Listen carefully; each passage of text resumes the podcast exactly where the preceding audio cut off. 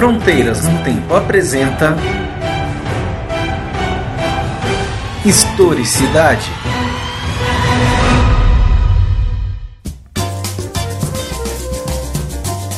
Olha aí, ô, da torcida. Fica ligado que a letra desse samba é o maior barato. que sarro, fotografa. Brasil está vazio na tarde de domingo, né? Olha o sambão aqui, é o país do futebol, pois é.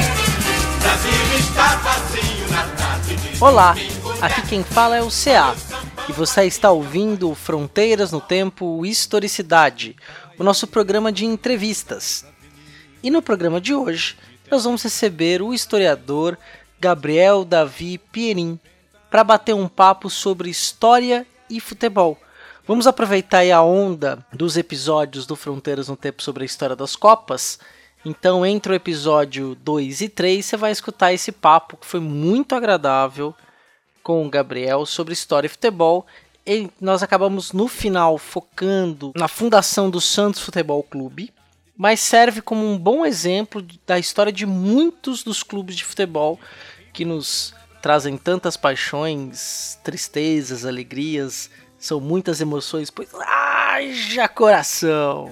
Então, gente, bora pro episódio. Fica lá fora tudo. Fica lá fora. Inferno. Fica lá fora. As dores. Ficam lá fora. Professor Gabriel, César. é um prazer é, recebê-lo aqui no programa de hoje para falar de um tema que é tão interessante, que você é autor de livros sobre o tema, e a gente vai aí conversando ao longo do programa nesse nosso bate-papo. Eu queria começar então para a gente pensar esse tema, né, que o futebol ele é mais do que um esporte há muito tempo.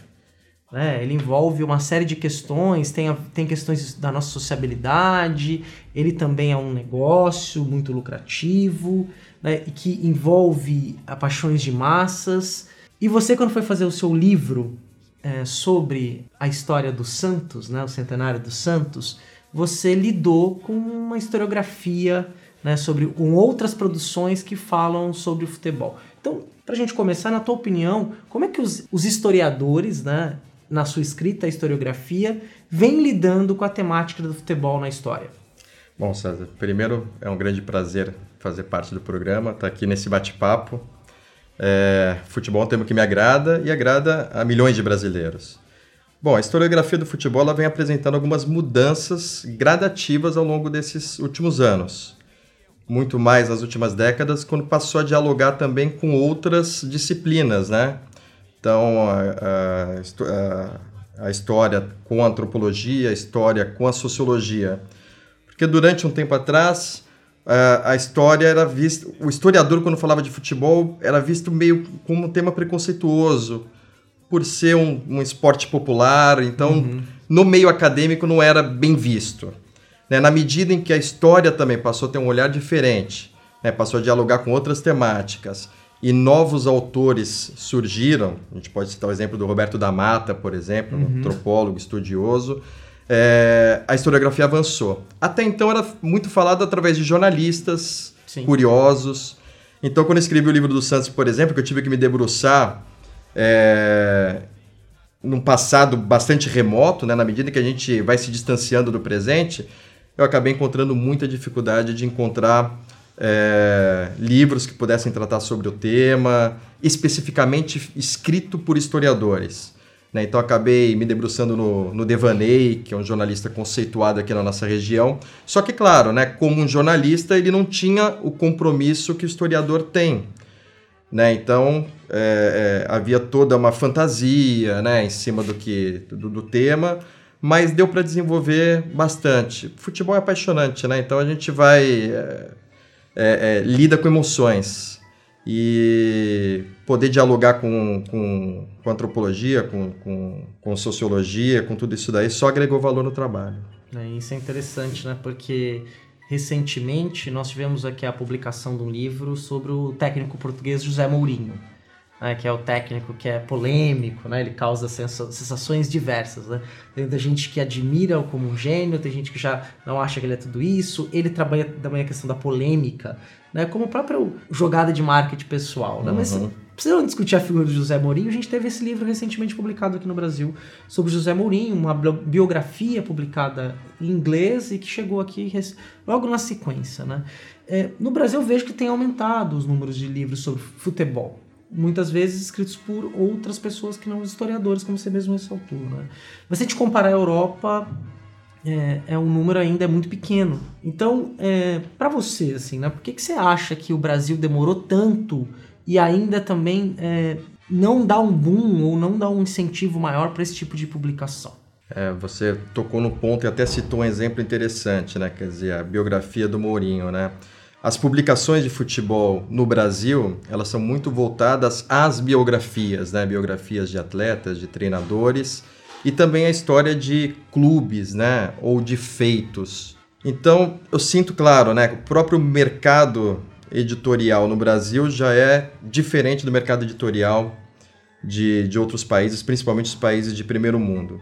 E claro, e por a gente se tratar de esporte, especificamente do futebol, a gente fica muito aquém né, das publicações do exterior. Mas eu sinto também que esse conceito está mudando. Né? Eu acho que agora também com essa maior liberdade de poder falar sobre as pessoas, né, de poder publicar as biografias, eu sinto que o Brasil pode, tá, pode dar um grande passo e a gente pode ter boas publicações. Recentemente, inclusive, a biografia do, do goleiro Marcos, que também foi uma biografia polêmica, alcançou aí, né? Entrou na lista dos livros mais vendidos. São Marcos. Né? São Marcos, né? Então, é, eu sinto que outros, e as próprios feitos também de, de, de, clubes, livros que se tornam presentes, né? Então, você pega dos grandes clubes do Brasil, né, hoje estão aí, né, é, é, decorando as vitrines.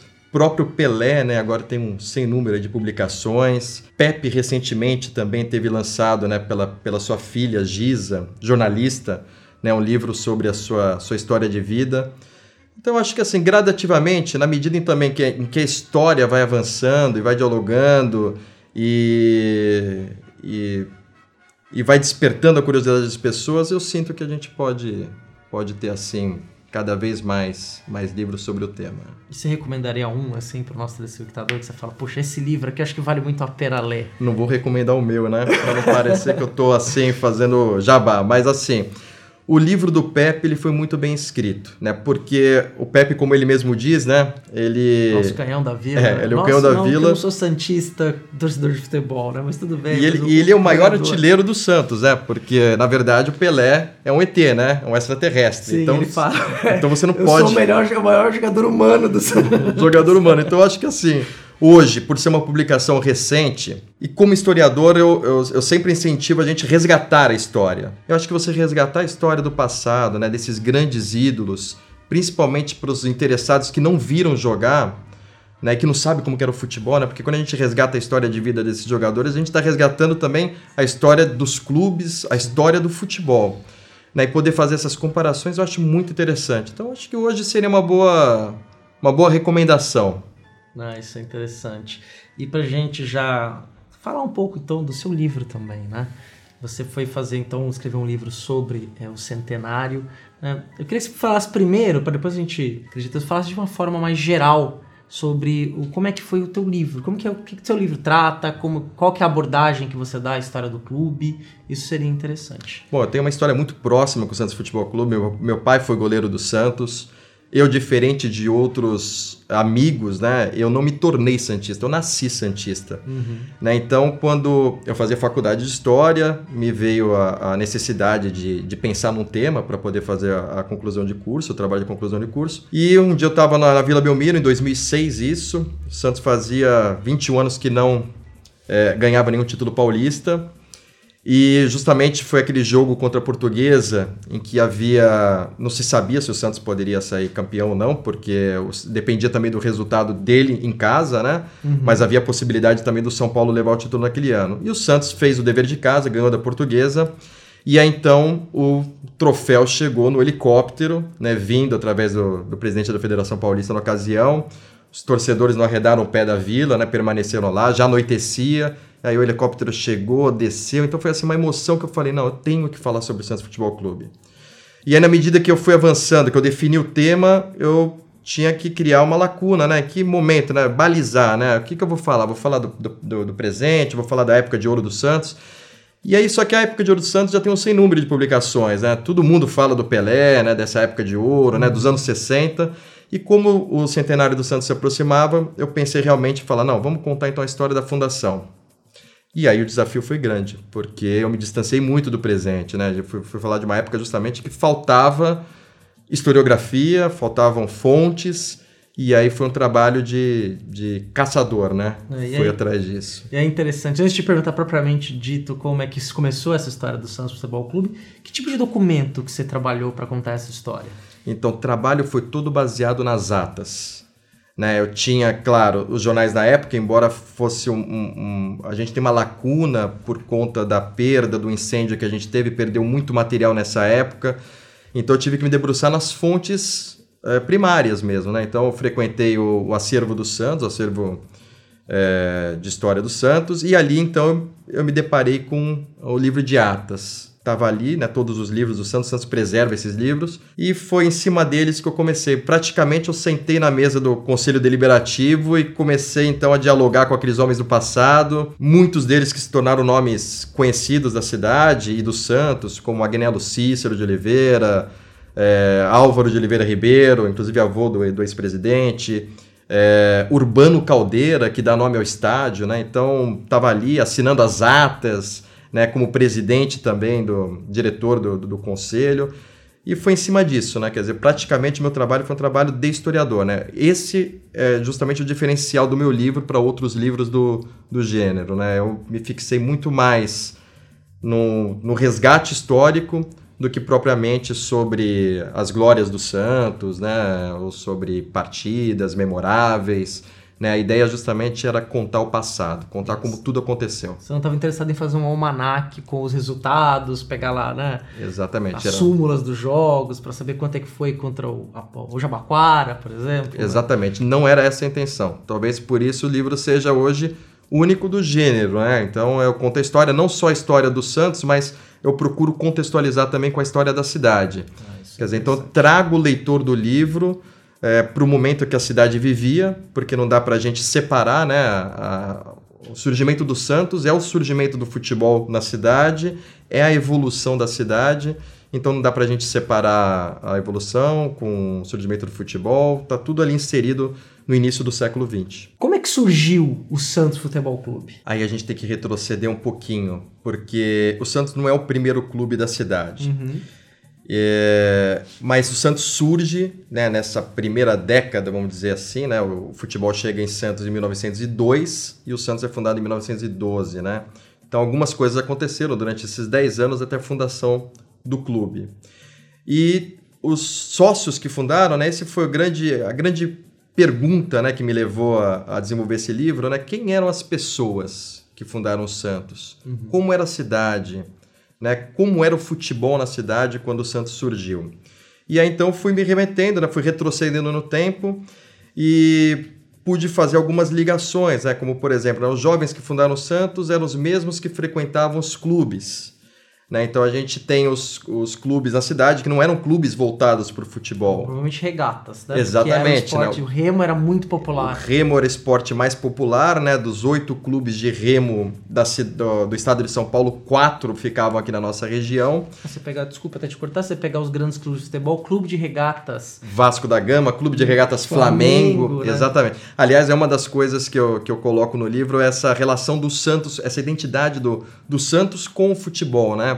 Com é, é, uma relação exclusiva com o futebol. O Santos nasce Santos Futebol Clube, diferente do Flamengo, diferente do, do próprio Corinthians, né, que é um, é um clube de esporte, né, uhum. é, mas o Flamengo, Vasco, né, outros clubes do Rio, o Santos ele nasce futebol.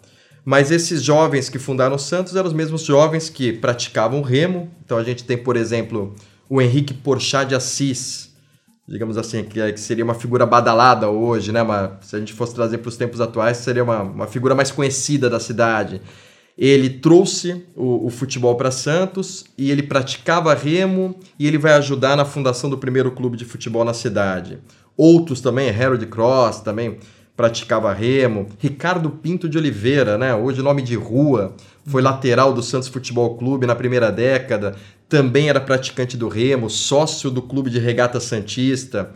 O Henrique Porchat foi também sócio e um dos fundadores do, do Clube Internacional de Regatas. Então, quando a gente vai mexendo nesse, nesse acervo historiográfico, né, nas fontes, e a gente vai vendo que essas figuras elas estão ali se entrelaçando, né, é, participando da sociedade santista. O Henrique Porchat de Assis também, pratica, é, também era, era sócio do Clube 15, que naquela época era voltado para esportes, era voltado para atividades culturais. E quando a gente fala esporte na cidade, né, naquela época, não era todo mundo que praticava, né? Uhum. Esporte era praticado pela elite, né? Porque na, tinha na condições. Do século XX. Exatamente. É quando a cidade de Santos também resolve seus problemas, né? Problemas de saneamento básico, é... quando desenvolve o porto. Então, quando a cidade passa a se movimentar mais. Então, é nesse contexto que as pessoas começam a se dedicar mais, aqueles que podem, a outras atividades. Um esporte também, que é um esporte de elite, mas que ganha uma dimensão na nossa cidade, através do Velo Esporte Clube, é o ciclismo também praticado por esses mesmos jovens do Clube 15. Então, fazendo uma linha assim, né, do tempo, né, a gente percebe que os, os jovens que fazem parte do Clube 15, é um dos clubes mais antigos da cidade, é, é, é dessa dissidência que, que eles vão pro. Aliás, uma, um braço do, do, do Clube 15, Fundo Velo Esporte Clube, também pratica remo, traz o futebol para Santos e funda o primeiro clube, que é o Clube Atlético Internacional, em 1900, no início de 1903. Esse clube ele surge em janeiro, em maio é necessário ter um concorrente, né? Não adianta uhum. você ter um clube de um futebol, você só, precisa né? ter um outro. E aí então um outro grupo de jovens vai fundar o Esporte Clube Americano. Curiosamente, é, atrás da casa do Cisino Patusca, que depois vai ser é, o primeiro presidente do Santos Futebol Clube. Bom, enfim, é, surgem esses, essas duas equipes. Depois o americano, que surgiu depois, ele vai ter vida mais longa que o internacional, porque ele vai para São Paulo, né? É, é, o Mackenzie é, acaba tendo um problema em São Paulo, alguns jogadores acabam reforçando o americano, o americano então filiado ao, à Liga Paulista de Futebol acaba participando e é bem sucedido, acaba se tornando vice-campeão paulista, né? Então uhum. o segundo clube da cidade de Santos se torna vice-campeão paulista. O sucesso foi tanto que o clube acabou então se deslocando para São Paulo. Sem ter o Esporte Clube Americano, o Clube Atlético Internacional então deixa de existir. E aí a cidade mergulha, né, durante aí uns quatro ou cinco anos, num marasmo em relação ao futebol. Até que esses mesmos, esse mesmo grupo de jovens acabam se reunindo de novo e discutindo a possibilidade de fazer um clube de futebol. E aí então, em 1912, é, aproximadamente 40 fundadores se reúnem e aí então o Santos Futebol Clube surge. E foi naquele, no, me, no, mesmo lugar onde a Vila Belmiro ou ele era em outro lugar? Não, ele surgiu né, numa, numa reunião na, na rua João Pessoa, né, ali foi feito é, na sede de um clube chamado Concórdia, né, eles se reuniram lá para fundar o clube. É, na ocasião foi oferecido um terreno que fica na atual, ali na, na, no bairro do Macuco, agora me fugiu o nome, as, as ruas mudam de nome, né? Uhum. Mas ali surgiu um campinho que na verdade não tinha dimensão de campo oficial. Era um campinho de várzea. Era um né? campo de várzea, né? Até dizia que o, é, quem cuidava daquele campo acabava pegando um rolo compressor atrelado a um burro e aí então fazia, né? A terraplanagem. A terraplanagem né, para dar o mínimo de condição para jogar. Só que o Santos queria prosperar e aí acabou usando o campo que antes o Internacional usava, que ficava aqui na, na, na costa, né? aqui pertinho, inclusive, né? Então eles acabam, onde hoje é a igreja Coração de Maria, né? Então ali ah. tinha um campo de futebol com dimensões oficiais e aí o Santos então passou a utilizar. Até que em 1915, né, surgiu a necessidade aí do Santos, porque o Santos já tinha se sagrado campeão santista, né? E aí então surgiu a necessidade do Santos ter o seu próprio, sua própria praça de esportes. Né? Não se falava em estádio né, de futebol. E aí então começou essa corrida, né, que seria é, o ponto-chave do meu livro. Né? Eu encerro justamente com a inauguração da Vila Belmiro. E aí então surge a necessidade de se procurar um terreno, né, um lugar onde fosse interessante para se construir essa praça de esportes. Acho que interessante, né? Então dá para perceber que o, o, o, surgimento do Santos tem a ver com um novo processo da cidade né? no final ali no começo do século XX, as obras sanitaristas, o Saturnino de Brito, o Dr. Guilherme Álvaro, né? Uhum. Os canais, e aí você coloca a Vila Belmiro é localizada praticamente entre dois canais, né? Tem um, tem um ponto ali interessante. E, e de onde que vieram esses fundos, assim? Quem estava por trás da construção da vila? Então, é, o Santos ele contou, porque assim, justamente essa mudança da cidade que também é, colabora para que as coisas aconteçam, né? Então, a cidade está se ampliando, né? Então a gente tem a gente tem o loteamento dos bairros, né? Até então, até o início do século XX, a gente só fala no centro da cidade. A cidade era lá, era uhum. o centro. E aí, então, na medida que a cidade vai avançando em direção à Barra ou em direção à Orla, né, começam a surgir loteamentos. E aí, então, o Santos tem algumas propostas né, que são estudadas. É, uma delas é onde hoje é a Beneficência Portuguesa, só que havia um, um problema de desocupação, porque tinha era uma área que estava sendo ocupada, foi invadida, então eles iam ter que desocupar esse pessoal. E nessa mesma época, a então Vila Operária, que depois vai receber o nome de Vila Belmiro, em homenagem ao prefeito na época, Belmiro, Uhum. Naquela época interessante que se faziam as homenagens ainda em vida, né? Sim. Então, durante a, a, a gestão do, do, do, prefeito do prefeito Belmiro, ele acaba então emprestando o nome ao próprio bairro que antes se chamava Vila Operária. E o terreno que se mostrou lá era um terreno ideal, porque o bonde descia relativamente perto e aí a gente vê essa preocupação com o transporte, né? E na Sim. época o bonde era o principal transporte público na cidade. Muito democrático também. Bem né? democrático, né? A gente vê imagens da época, isso também é interessante, né? Pesquisar. Hoje o YouTube é uma ferramenta fantástica e a gente vê né, que os bondes desciam lotados de pessoas, né? E, e iam as pessoas bem vestidas, iam até o estádio, né? até a praça de esportes. Também era uma área onde já tinha chegado energia elétrica, onde havia água né, encanada, esgoto, rede de esgoto. Isso tudo a gente vê na minuta de contrato, todas essas preocupações que já estavam sanadas. E aí, então o Santos tem a possibilidade, tem um caixa né, para poder fazer isso. É, se pensa muito em como o Santos vai conseguir pagar esse valor. E aí eles fazem o levantamento que o próprio valor dos ingressos, mais o valor da, das bebidas, daquilo que vai ser vendido no estádio, né? Então você já vê que o esporte, apesar de ser amador, né, só vai se profissionalizar na década de 30, já havia toda uma, claro, né, uma, uma necessidade de já se... Pensar, já tinha um olhar como um econômico, né? que podia ser próspero, né? Sim, porque o, o clube e isso é interessante também, né? Quantos clubes surgiram e não prosperaram? E eu acho que o Santos, as pessoas que fizeram parte naquela época, até porque não havia essa possibilidade, né? não era um, um macro negócio, mas eram pessoas que tinham seu emprego. Por exemplo, o próprio Urbano Caldeira, ele trabalhava na alfândega. E aí ele ajudava, ajudava mesmo, né? ajudou uhum. até a construir fisicamente mesmo, trabalhando, né? Então eram pessoas que se dedicavam, abraçavam a causa, né, de transformar o, o clube num, num grande clube de futebol. E parece que eles acertaram aí em cheio, né? Não, Acho que já que... havia assim uma, uma ideia de que o clube poderia chegar longe. É, e chegou longe e essa história do clube se mistura com a tua história também, não é? Exatamente. É, você vê o Santos nasceu em 1912, exatamente 50 anos depois ele se torna o primeiro clube brasileiro a se tornar campeão do mundo em 1962. É, meu pai jogou até 1961. Seu pai foi o goleiro Lalá. Foi o goleiro Lalá, exatamente. É, grande personagem da história do clube. Na época, ele dividia aí a posição com Laércio, também outro grande goleiro. E quando meu pai sai, o goleiro Gilmar é contratado, que é o goleiro que vai se consagrar né, justamente pelo bicampeonato da, da Libertadores e bicampeonato mundial. Para pensar pela quantidade de... Pela tantas coisas importantes que o Gilmar fez pelo, no futebol, talvez ele seja o maior goleiro que nós já tivemos. Né? É Campeão, justo, né? Porque também ganhou mundo, com... Exatamente. também foi ídolo em outros clubes, no Corinthians, Corinthians né? Dizer, sem foi dúvida. um goleiro fantástico. Toda homenagem que, que é feita a ele é, é justa, né?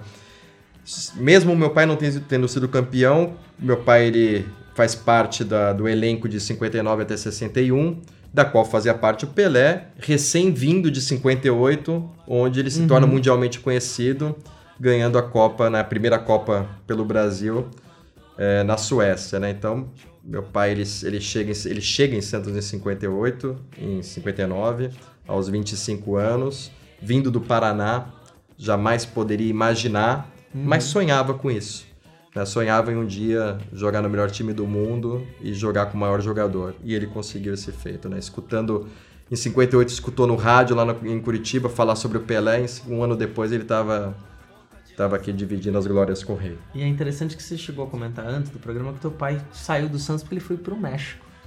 Exatamente. Meu pai ele não permanece no Santos porque a proposta do México era bastante atraente. E meu pai era um dos poucos jogadores que tinha o passe nas mãos. Né? Então ele pôde escolher. Né? Ele recebeu uma proposta tentadora na época e aí então ele foi para o México, passou lá cinco anos, fez muitos amigos. Outros jogadores brasileiros também compunham o time do Atlas, que foi o time que meu pai jogou, um time bastante conhecido também. Uhum. E aí ele retorna, mas é curioso também, né, a gente falar, ele retorna, ainda joga um tempo no Santos, veste a camisa do Botafogo do Rio durante pouco tempo, e depois vai encerrar, vai jogar na, na, na Portuguesa de Esportos e no Paulista de Jundiaí mas vem fixar residência na cidade de Santos. Acho que esse também é um outro diferencial do clube. É um clube integrado com a cidade. Se a gente for ver os inúmeros atletas, mesmo o Pelé, né, que hoje reside aqui, mas era de Três Corações, sim, sim. né, e Bauru. Bauru, e hoje ele é um cidadão do mundo, uhum. mas ele continua vivendo aqui na, na Baixada Santista. E diversos outros jogadores que mesmo tendo feito uma curta história no Santos, tem apartamento, reside ou vem visitar ou retorna. Caso do Elano, aí retornou duas ou três vezes. Léo, tantos outros jogadores que vão para a Europa, voltam para o Santos, volta para encerrar a carreira, permanece na cidade, cria um vínculo com a cidade. Independente do, do torcedor ser do Corinthians, do Palmeiras, uhum. do São Paulo, é, o fato do Santos Futebol Clube ter esse diferencial está tão integrado com a cidade, só agrega valor para a cidade de Santos. Né? A gente leva o nome da cidade. Né? Então eu costumo dizer assim que a diferença da Vila Belmiro para outros estádios e do clube, né, do Santos Futebol Clube para outros, para outros clubes, é essa integração que... É o time da cidade. É o time da cidade, né? Gabriel, foi um prazer bater esse papo com você aqui. Muito obrigado pela presença. Faz mais um pra gente ver.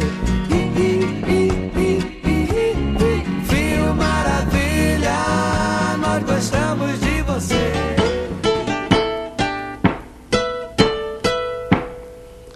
Arrepia, zagueiro, zagueiro, limpa a área, zagueiro. Olá pessoal, espero que vocês tenham gostado aí desse papo com o Gabriel, muito rico, cheio de detalhes, né, que remete muito ao início do esporte bretão no Brasil, né? Essa iniciativa do Historicidade, ela só acontece por causa do nosso padrinho, né? Então eu peço que se você gosta do nosso trabalho, quer ver a segunda temporada do Historicidade, que nós estamos programando para ser algo inédito, apenas em formato podcast, não vai ser mais adaptação do programa do YouTube para o formato podcast. Nos apoie. Pode ser a partir de um real, cinco, dez, o que você puder. Mas qualquer apoio é muito bem-vindo.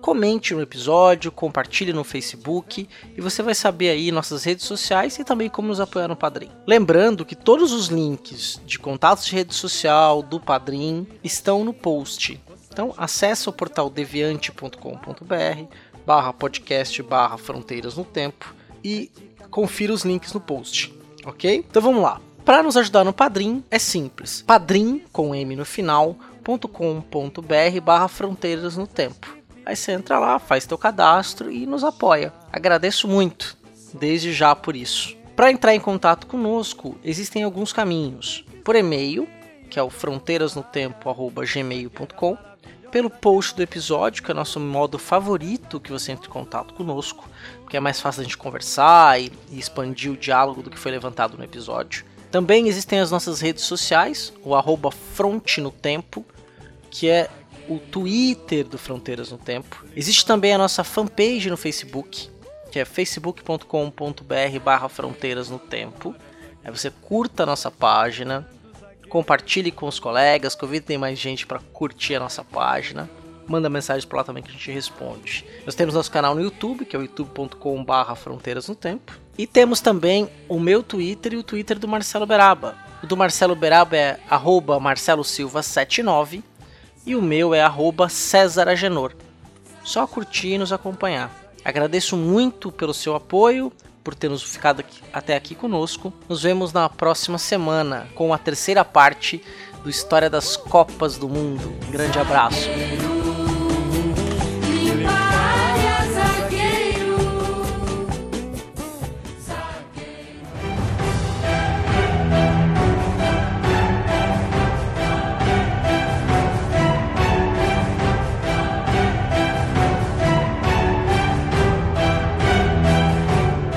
Você ouviu Historicidade. Esse programa foi apoiado originalmente pelo Instituto Realizar. Edição Talkencast. Edições e produções de podcast.